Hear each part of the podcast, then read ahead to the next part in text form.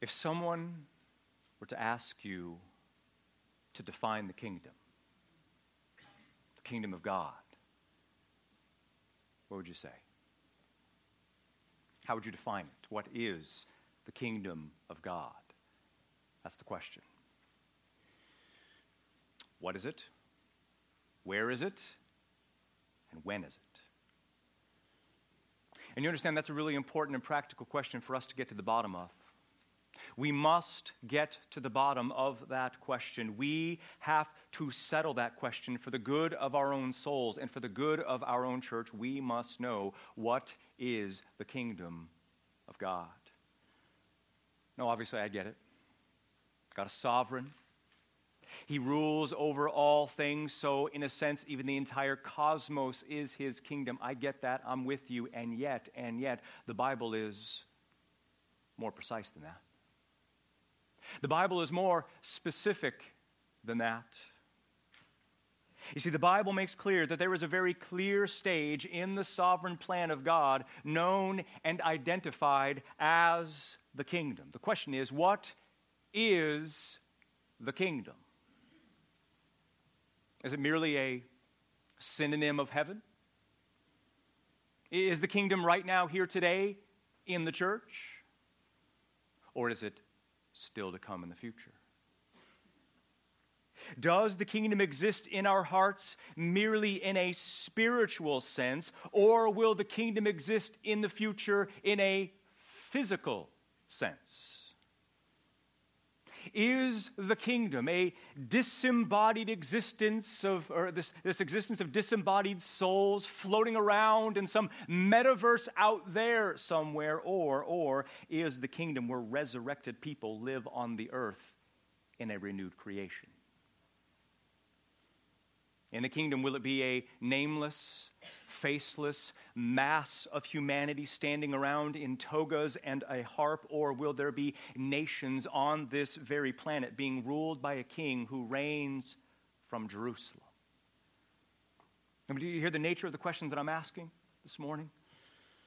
And the reason why I ask these questions is because, because for centuries the church as a whole has been tainted by a foreign influence that does not come from the Bible, influence outside the Bible that has hindered the church's ability to understand the kingdom.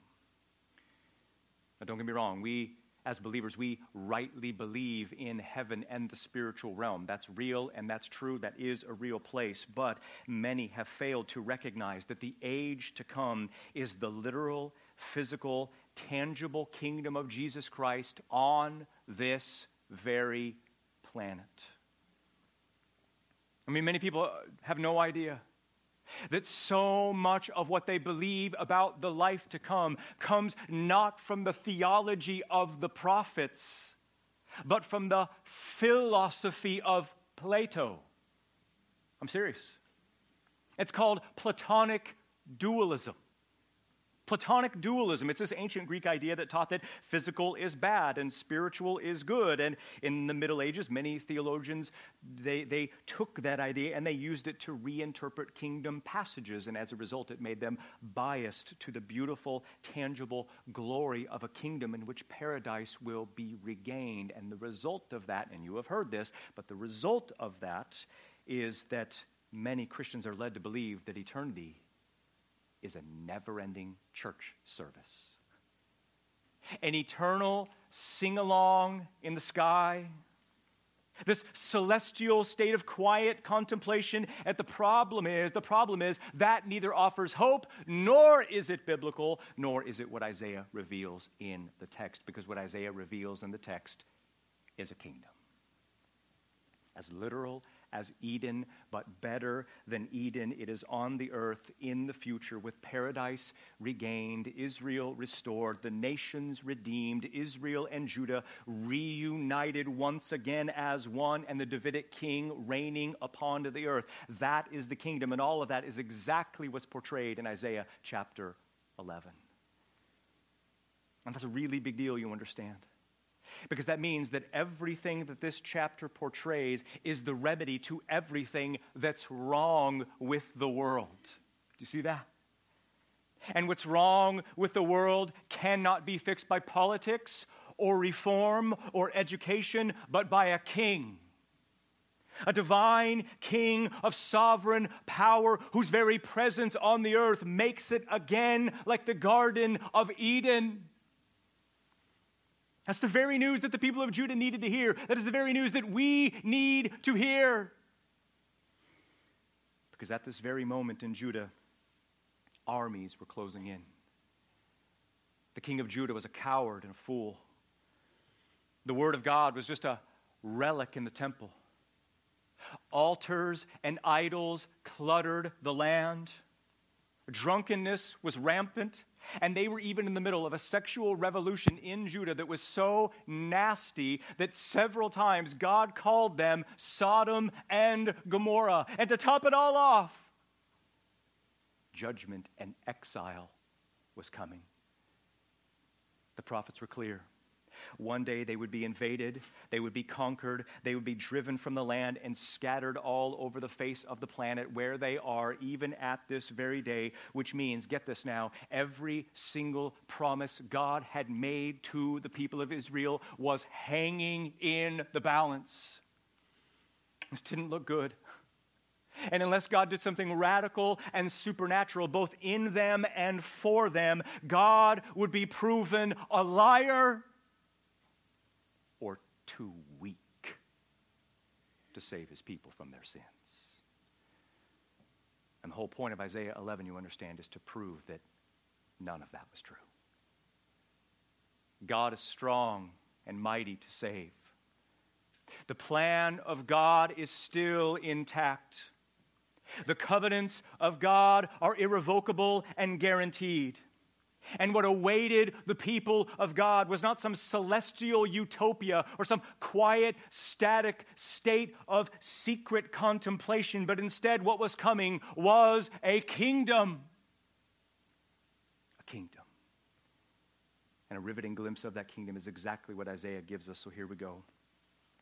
Here we go this morning. I want you to see from our text four riveting glimpses of Messiah's kingdom. Four riveting glimpses of Messiah's kingdom designed to sustain our souls in a world of chaos and despair. That's where we're going. Four riveting glimpses of Messiah's kingdom designed to sustain us in a world of chaos and despair. And the first one we saw last week, but it was this number one, the conquering king of the kingdom the conquering king of the kingdom. And we saw this last week, but we saw that the coming kingdom in the future is not some godless utopia or some superficial socialist dream world, but it will be exactly as it sounds, namely a realm and a dominion ruled by a king. And we see that king in verse 1. Look what Isaiah says. He calls the Messiah to come a stem from the stump of Jesse and a branch from his roots. You remember, Jesse is, of course, the father of King David. And David is a really, really big deal because 300 years before this moment, God made a promise to David, the son of Jesse, that one of his descendants would be a king. A king who would come and reign forever. An eternal king who would arrive and make things right in the world. And in chapter 7, you remember, we saw this king as a child, didn't we? A virgin born Redeemer from the line of David, and even his name would prove that he is God. Chapter 9, we see the king again, again as a child, and he has not one but four names Wonderful Counselor, Mighty God, Eternal Father, Prince of Peace, and he would reign on the throne of David forever. And then here in chapter 11, he appears, this time all grown up and ready to receive his kingdom. And you notice Isaiah calls him a branch and a stem. A branch and a stem. And I'll have you know, Isaiah didn't make that up. That, that's not original with him.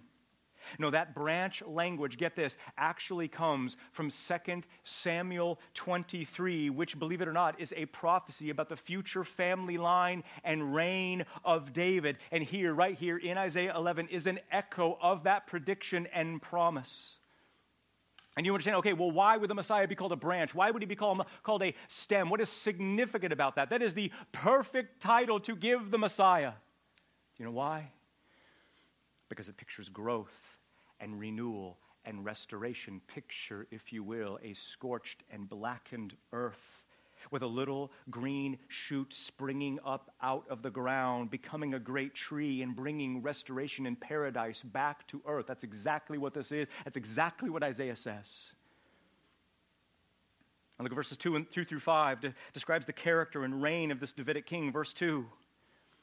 Isaiah says, The Spirit of Yahweh will rest on him, the Spirit of wisdom and understanding, the Spirit of counsel and strength, the Spirit of knowledge and the fear of Yahweh. In other words, when the Messiah comes, he will not rule his kingdom with mere human potential, but with the limitless capacity of God, the Spirit Himself.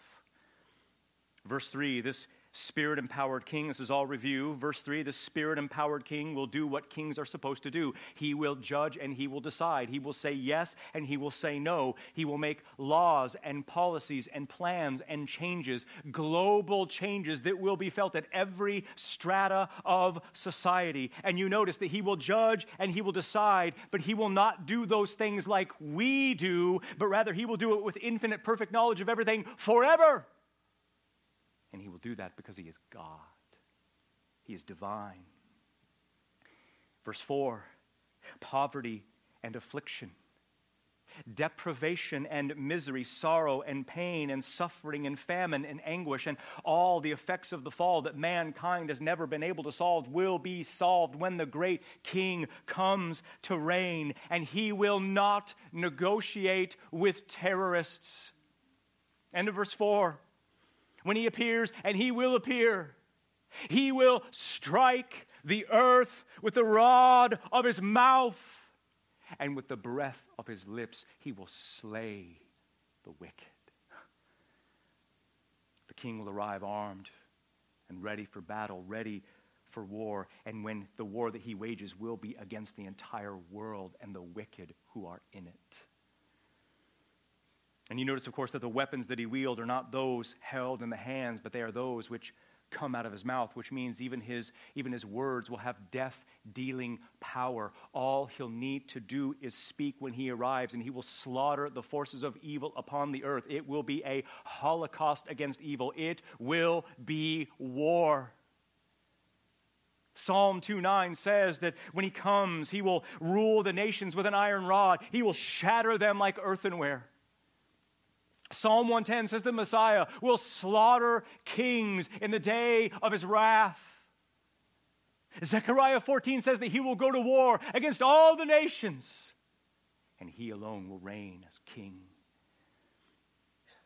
But you understand, this is no bloodthirsty tyrant or some maniac on a warpath because verse 5 says that righteousness will be the belt around his waist and faithfulness will be the belt around his loins, which means every word, every decision, every law from the king will flow from the infinite springs of his divine character.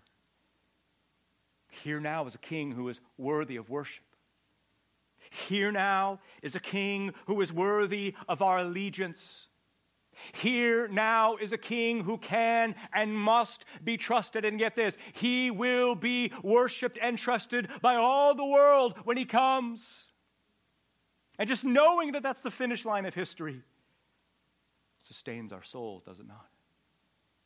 In the midst of a world of chaos and fear and you know it, you know it, don't you? By a simple process of elimination and by a simple read of the New Testament, you know that this spirit empowered, justice serving, afflicted, saving warrior king from the line of David is none other than Jesus Christ himself.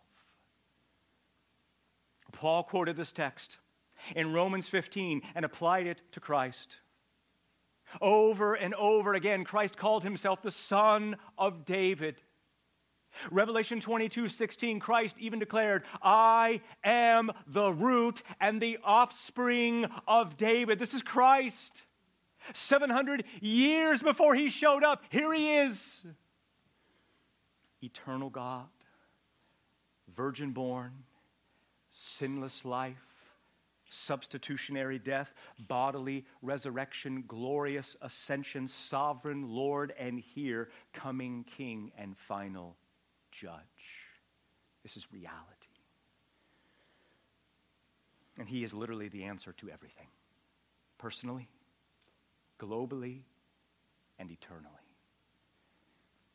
And so you step back for a moment and you look at this text, you look at what we're seeing. What you are seeing in the text, this, this glorious prediction of who Christ is, this is what we mean when we talk about the glory of Christ. Do you know that? This is just one example of what we mean when we talk about the glory of Christ, the beauty of Christ. The question is, what is the connection between this and our lives today? Well, think about it. It's very practical.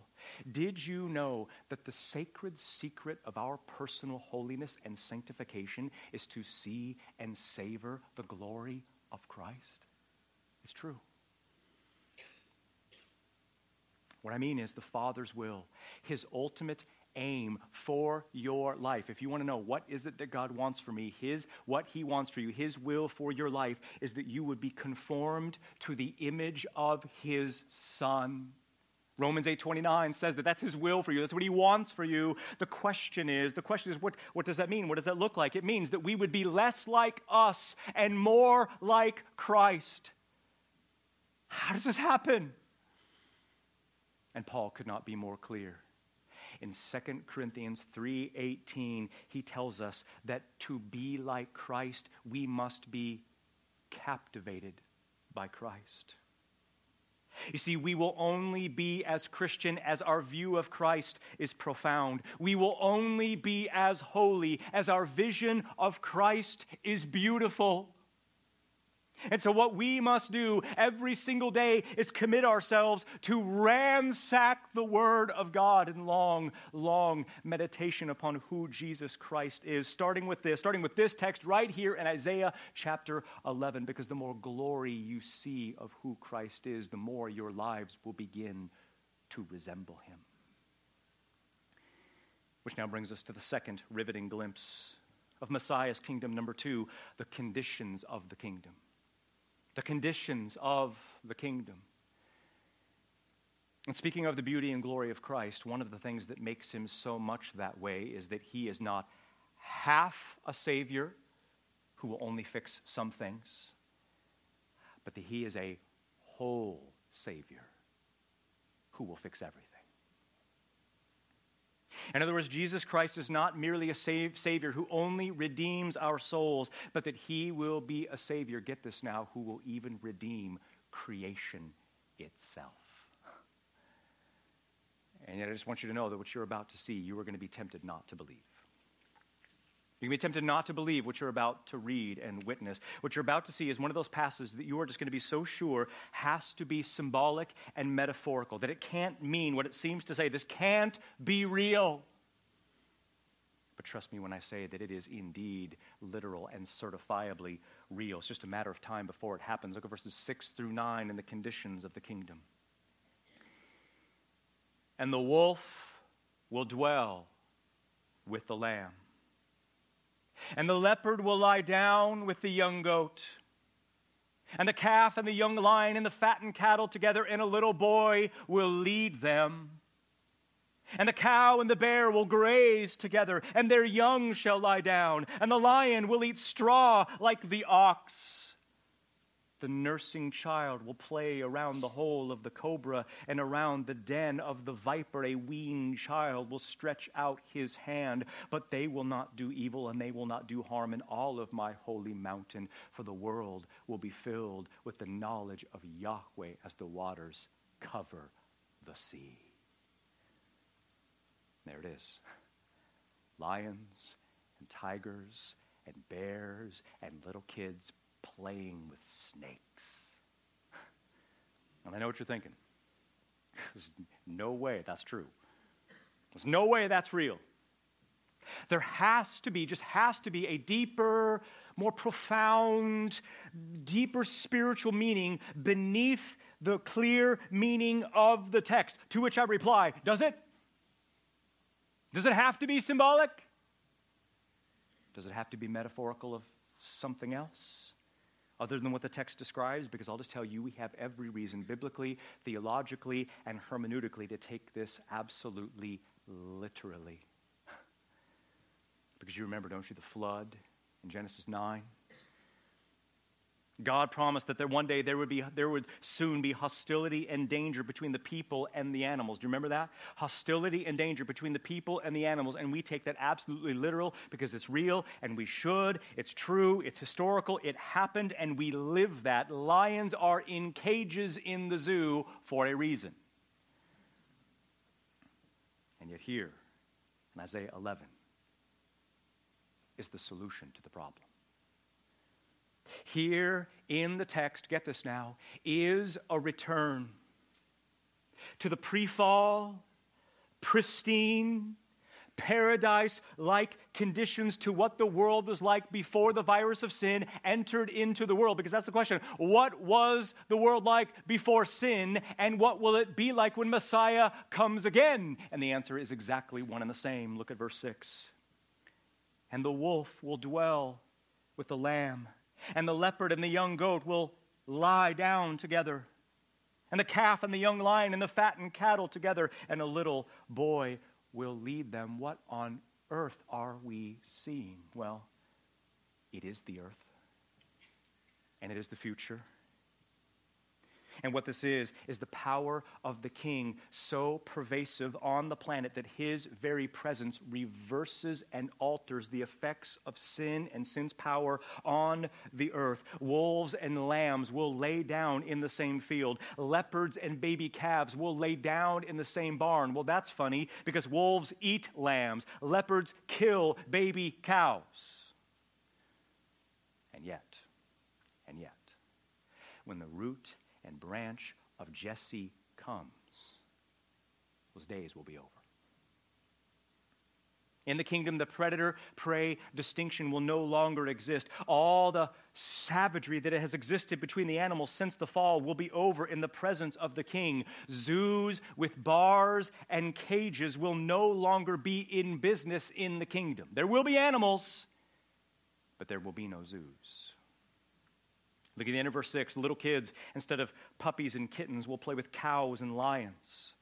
And the text says that they will lead those animals, which, which harkens back, which echoes back to the original creation mandate to rule and subjugate the earth. And the reason why this will happen is because the king's very presence on the earth overturns the curse and restores the planet to the harmony of Eden. I know it sounds crazy. It's not crazy. This is perfectly logical and theological. In fact, Isaiah 51 and Ezekiel 36 say that very thing that God, explicitly in the text, that God will make the earth again like the Garden of Eden, that paradise lost will be regained, that the first Adam ruined the planet with sin, and the second Adam will restore the planet and break the spell of sin. Look at verse 7. Cows and bears will graze in the same field. Their young will lie down together, lions will be tame, and instead of eating the ox, will eat straw like the ox.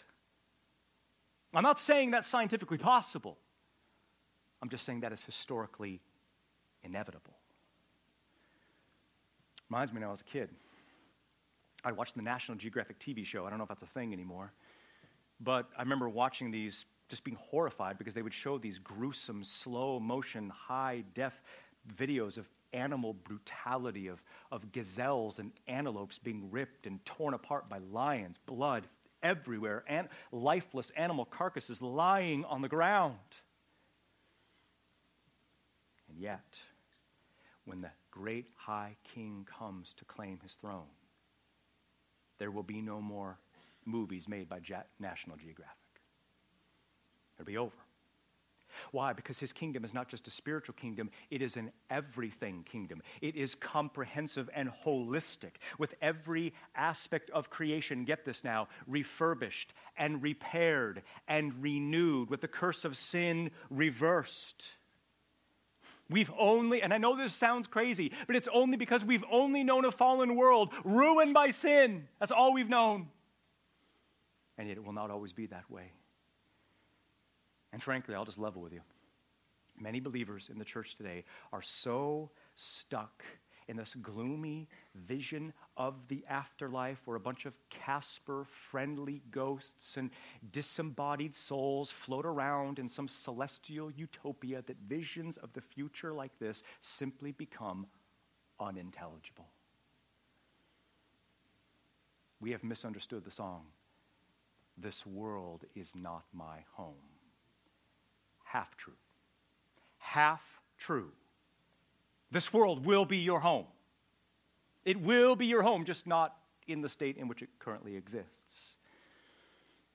Because when the Son of Man arrives to claim his throne, and he will arrive, he will reverse the curse and break the spell and make all things be the way they ought to be. Chickens, and foxes, cats, and coyotes I'm just going to name animals for the next 20 minutes. Even snakes and children will live in perfect harmony uh, on the earth. Look at verse 8. The nursing child, the nursing child will play around the hole of the cobra. And around the den of the viper, a weaned child will stretch out his hand. I mean, you can tell, don't you? You can tell you're just going to have to make room in your theology for zoology.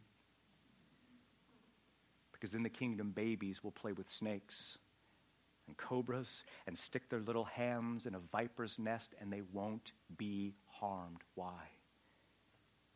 How is that possible? This sounds like science fiction. It's not, it's biblical prediction. This is going to happen in verse 9. Look at verse 9. It gives the reason, the answer for how this is even possible. Look at the text. It says, They, speaking of the animals, they will not do evil and they will not do harm in all of my holy mountain. Why? For the earth will be filled with the knowledge of Yahweh as the waters cover the sea. I mean, you could totally tell, can't you? The peace in the animal kingdom is just a sample of what the entire world will be like. Because here Yahweh says that the whole earth, the whole earth will be filled with the knowledge of Him, which has echoes to Genesis 1 and the original creation mandate. The, the reason He gives for why vipers are nice and lions don't bite is precisely because the knowledge of Yahweh in and through His King will flow down from the mountain of Zion, as it were, and fill all the earth like the waters cover the sea. What does that mean? It means it will be pervasive. The curse reversing power and presence of Yahweh through his king will pervade every aspect of creation. And if that sounds a little bit like regeneration, that's exactly what it is. That's exactly what Christ calls it in Matthew 19 28. He calls it the great regeneration when the Son of Man sits on his throne. Peter called it the restoration of all things. Acts 3 21. And it is precisely what Paul is describing in Romans 8 19 through 21 when he says that the creation eagerly awaits the redemption of the, the revealing of the sons of God. For the creation was subjected to futility, not willingly, of course, but because of him who subjected it in hope. Here it is because even the creation itself will be set free from its slavery to corruption to the freedom of the glory of the children of God. What is he saying? Where did Paul get the theology? of a renewed creation, a curse free creation, the always winter, never Christmas scourge of sin finally lifted from the cosmos. Who put that idea in his head? The prophets did that. The prophets filled his brain with glorious visions of the earth reclaimed with the great high king at the center of it all. And you might remember, we actually sing this every single December. We just didn't know that it was inspired by the prophets. Joy to the world. The Lord has come. Let earth receive her King. Let every heart prepare him room in heaven and nature sing. Joy to the world, the Savior reigns. Let men their songs employ, while fields and floods, rocks, hills, and plains repeat their sounding joy. No more let sins and sorrows grow, nor thorns infest the ground. He comes to make his blessings flow, far as the curse is found. And yet, having said that, it is still winter here, isn't it? In the mysterious providence of God, He has not yet sent His Son to break the curse, has He? Sins and sorrows still grow. Thorns still infest the ground. We're still waiting for the day when creation is set free from its slavery to corruption. Our patience grows thin in a fallen world filled with chaos and fear and misery and despair and, and destruction and lies, does it not? And in a world like that, we sometimes wonder is there anything good gained in God waiting one more moment to intervene? Does that really help us?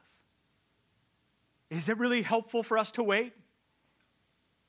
And apparently it is. Apparently it is. Because you understand the greater good that is gained in waiting to bring the kingdom, here it is, is mission clarity. Mission clarity is the good gained in Christ not coming today.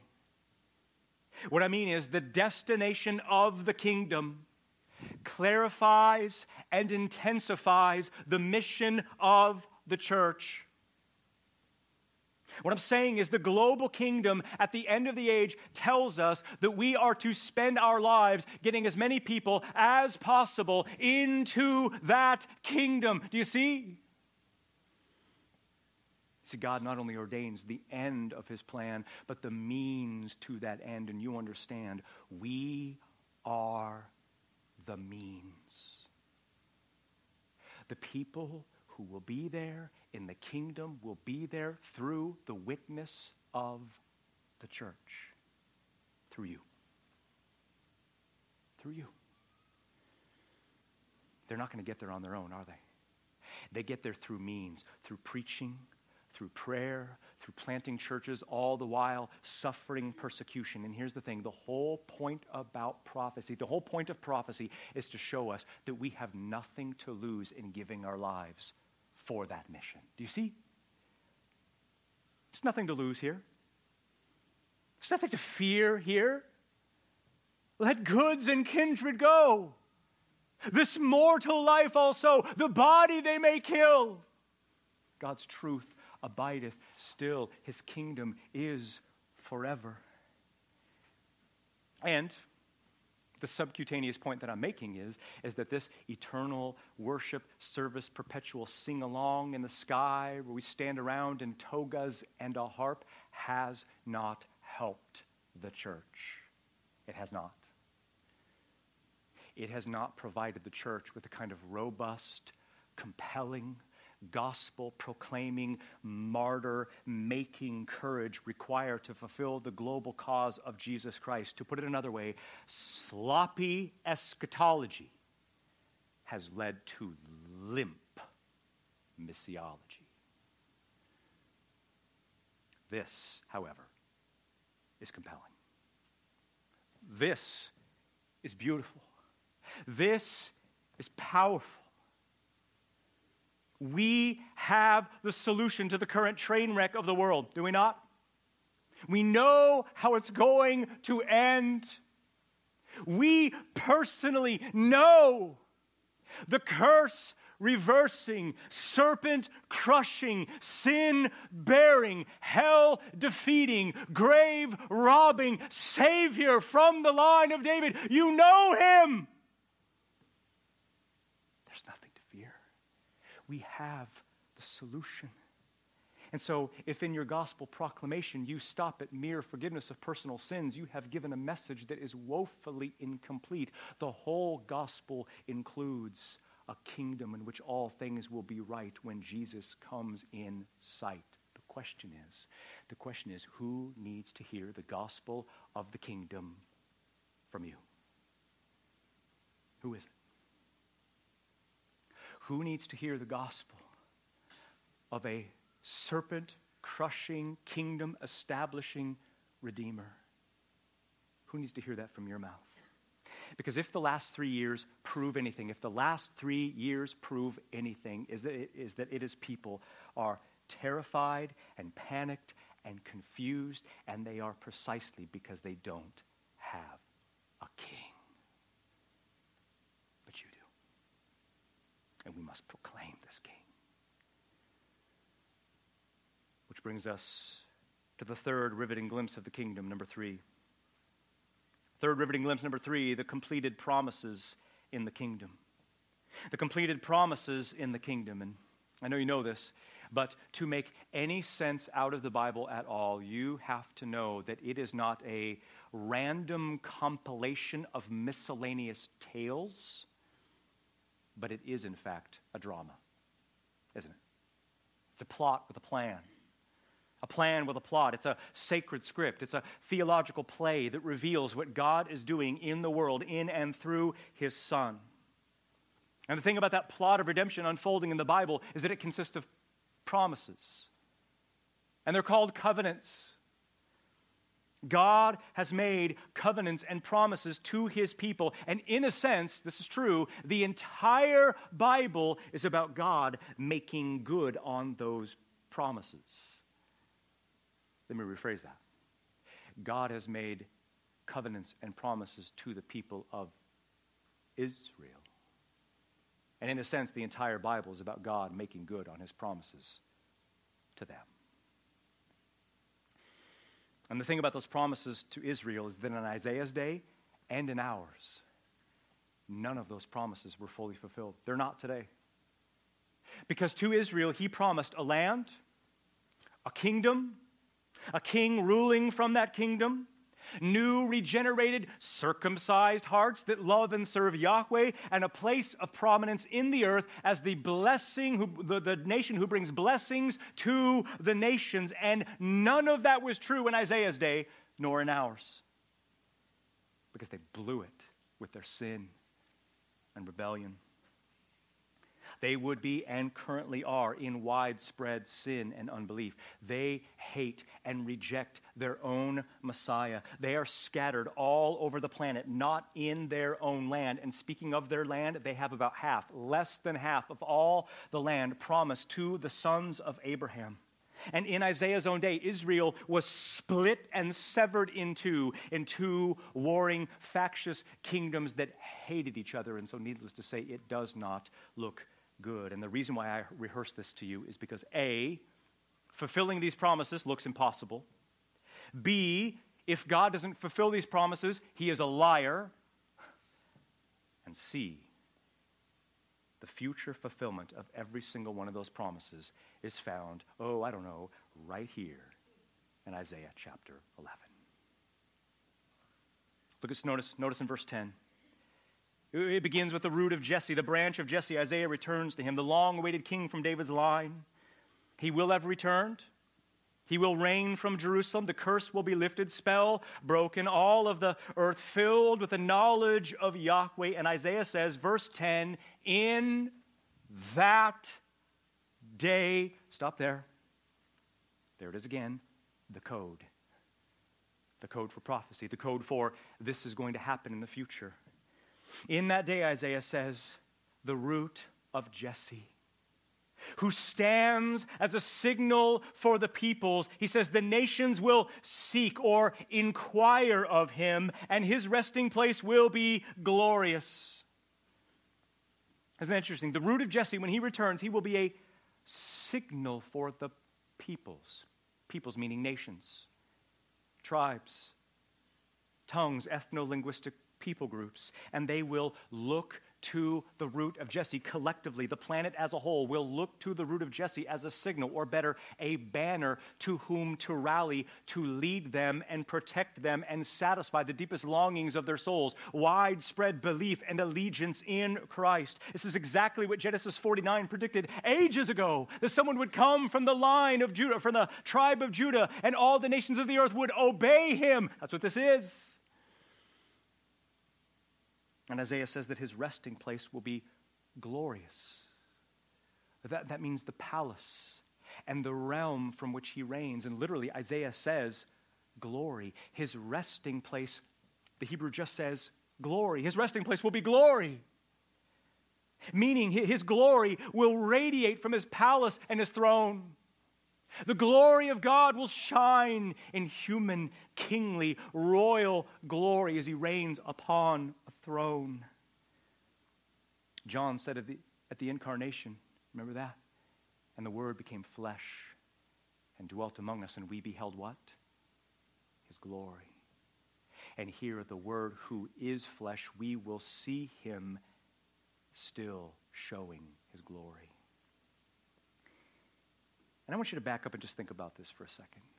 Verse 10, and, really the whole prophecy as a whole, perfectly explains, does it not? Why, as Christians, we do what we do. This is how prophet, this is why prophecy is so helpful. This perfectly explains why we do what we do, why we go to church, why we preach and read the scriptures, why we pray, why we obey and submit to Christ, why men be men and women be men, and women, why dads and husbands lead, why we pursue holiness, why we avoid slander and gossip, why we love and forgive and do redemptive relationships, why we count all things as loss compared to the surpassing value of knowing Christ. Why do we do those things? Not merely to feel better or to be good people, but to give the world a picture of what the whole world will be like when Jesus Christ returns to rule the world. Do you see? And that means that kingdom living today begins. Begins with trusting and treasuring Christ in and through his word. Eh, you understand this? The greatest service that we can render to the world is not to become like the world, but to be a sample of what the world will be like when Jesus Christ returns. And yet, that being said, it, it, didn't look good. Doesn't look good for the people of Israel. Deuteronomy 30 promised ages ago uh, that the, the people of Israel will be scattered all over the planet, which is where they are right now, by the way. And yet, promises made, promises kept. Look at verses 11 and 12. In that day, there it is again. In that day, the Lord will stretch out his hand a second time, a second time, to redeem the remnant of his people who will be left over from Assyria and from Egypt and from Pathros and from Cush and from Elam and from Shinar and from Hamath and from the islands of the sea. He, that is God, will lift up a banner for the nations and he will, note, gather the dispersed ones of Israel and the outcasts of Judah. He will gather from the four corners of the earth. I mean, you see it, don't you? I'm not the only one, am I? Who sees it? The second Exodus. The second Exodus to come in the future for the people of Israel, kind of like the first, but better than the first. A later, greater, global Exodus coming at the end of the age that will put the first Exodus out of Egypt to absolute shame. That's why Isaiah says, the second time, that for the second time in history, Yahweh will rescue his people in a sovereign and supernatural way, not just from Egypt, but from Assyria and Pathros and Cush and Elam and Hamath. These are regions around the Middle East. Heck, he's even going to snatch them from the islands of the sea. Look at verse 12. He, he will gather the dispersed ones of Israel and the outcast of Judah from the four corners of the earth. This is, this is incredible. Do, do you see what this is? An exodus for the second time. This is everywhere in the prophets Ezekiel 36, Yahweh says, I will take you from the nations, and I will gather you from all of the lands, and I will bring you into your own land. How will he do that exactly? How is God going to do that? Kind of like he did at the first Exodus. He will clear a path. Look at verses 15 and 16, still describing the Exodus to come. And Yahweh will dedicate to destruction the tongue of the sea of Egypt. Do you see this? And he will wave over with his hand over the river with the scorching of his wind. Are you seeing this? And he will strike it into seven streams. And literally, he will cause them to tread in sandals, that is, on dry ground.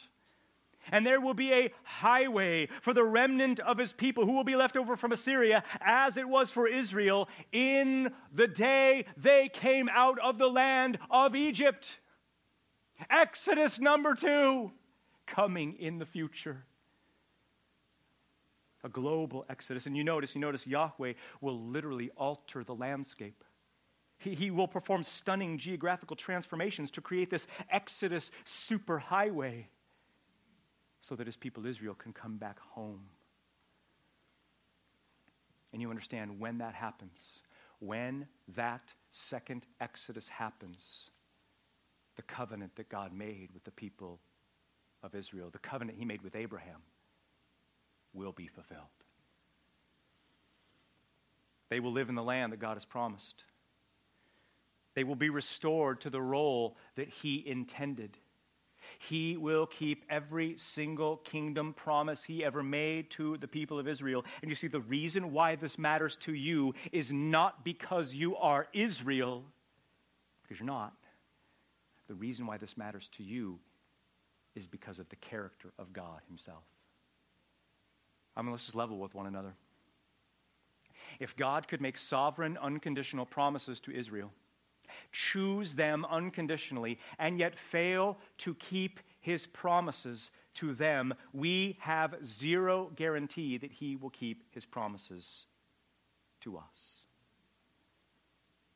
But if God, or should I say, when God intervenes and performs a second exodus, a global exodus, and brings his people home from the ends of the earth, then we know that our own election is secure, promises made, promises kept. We're almost done. Notice verse 13 God would heal the breach. He would sever the shattered kingdom of Israel in the north and Judah in the south and make them again one united kingdom. And then verse 14, if you can stomach it, and you need to stomach it, just as there will be a second Exodus, there will also be a second conquest.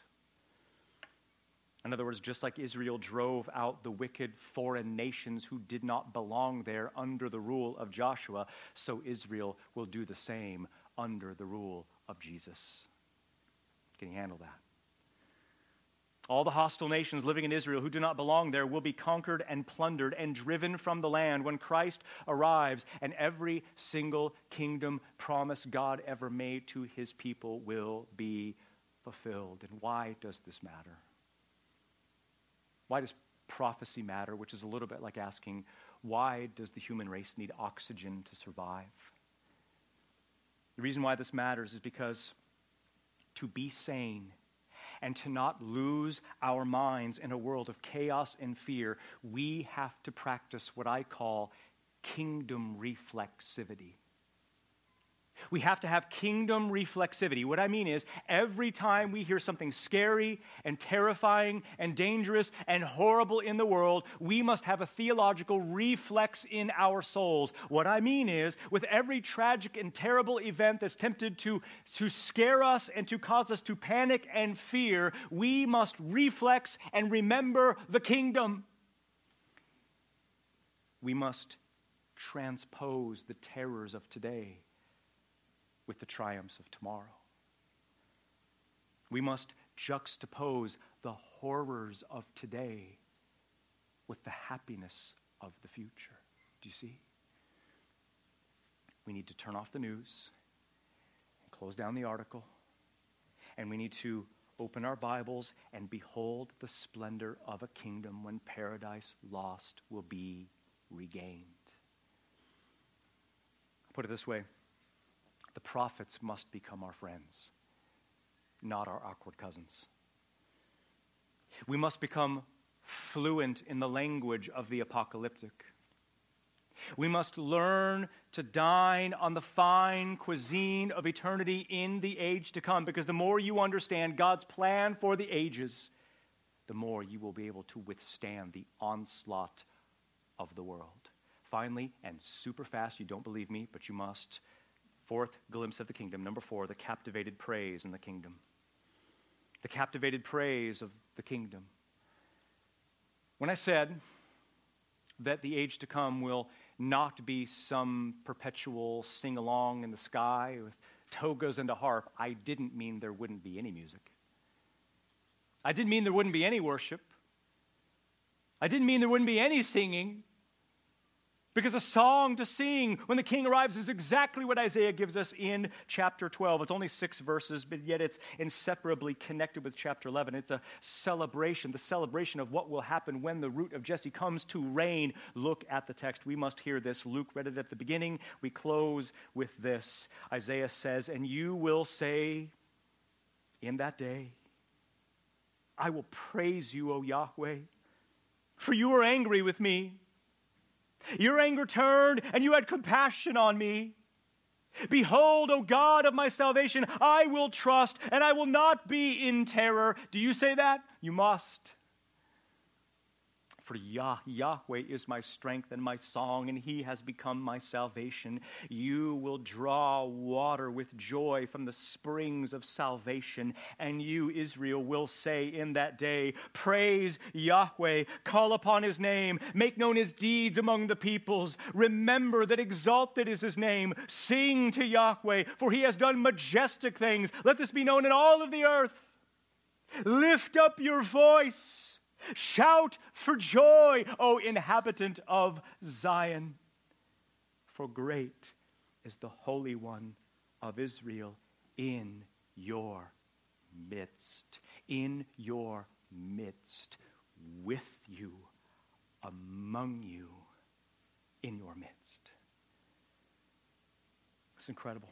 It's incredible. Verses 1 through 3 Israel's exhilaration with Yahweh verses 4 through 6, Israel leading the world in the worship of Yahweh. That's, that's what it is. They will fulfill the plan, the role that God had given to them. They will lead the nations in the worship of and treasuring of Yahweh when the king comes to reign. Notice verse 1. It's our biography too. They will praise and prize him for his sovereign grace. He had been angry with them, and yet of sheer staggering mercy, uninitiated by them. Yahweh's anger will turn and he will have compassion. They will trust and not be afraid. Verse 3 They and we, Israel and us together, end in unison, will draw waters from the springs of salvation with joy. Verses 4 and 5 Israel will lead the world in worship, and in that day they will say to the nations, Praise Yahweh, call upon his name, make known his deeds among the peoples. Remember that exalted is his name. Sing to Yahweh, for he has done majestic things. Let this be known in all of the earth. And last, verse 6 we and they will sing aloud and shout for joy and lift our verse and shake the earth because the Holy One will rule the world from Zion. And in that day, the planet will be renewed. Paradise will be restored. Israel will be returned. The nations will be redeemed. And last of all, best of all, greatest of all, most beautiful of all, the great high King of David will reign on the throne, and we will say together in unity and harmony and in unison together, Worthy is the Lamb. O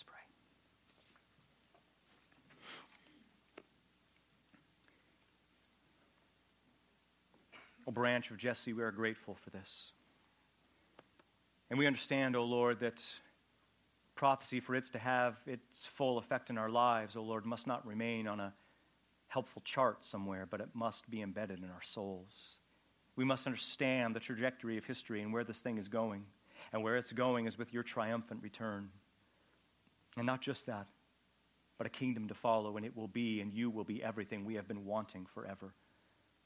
Thank you for rescuing us. Had you not done that, had you not awakened our, our, our, souls and opened our eyes, we would never have believed and been saved. And we're so grateful for your gracious, sovereign intervention. Empower us now, O Lord. Out there is a world that does not want us to speak. Out there is a world that has no interest in encouraging us. Out there is a world that has zero desire to, to edify us. And out there, O oh Lord, is our field, our mission field, as it were. Empower us, strengthen us, give us boldness, give us courage to declare the branch of Jesse and the restoration of all things. And it's in your mighty name we pray.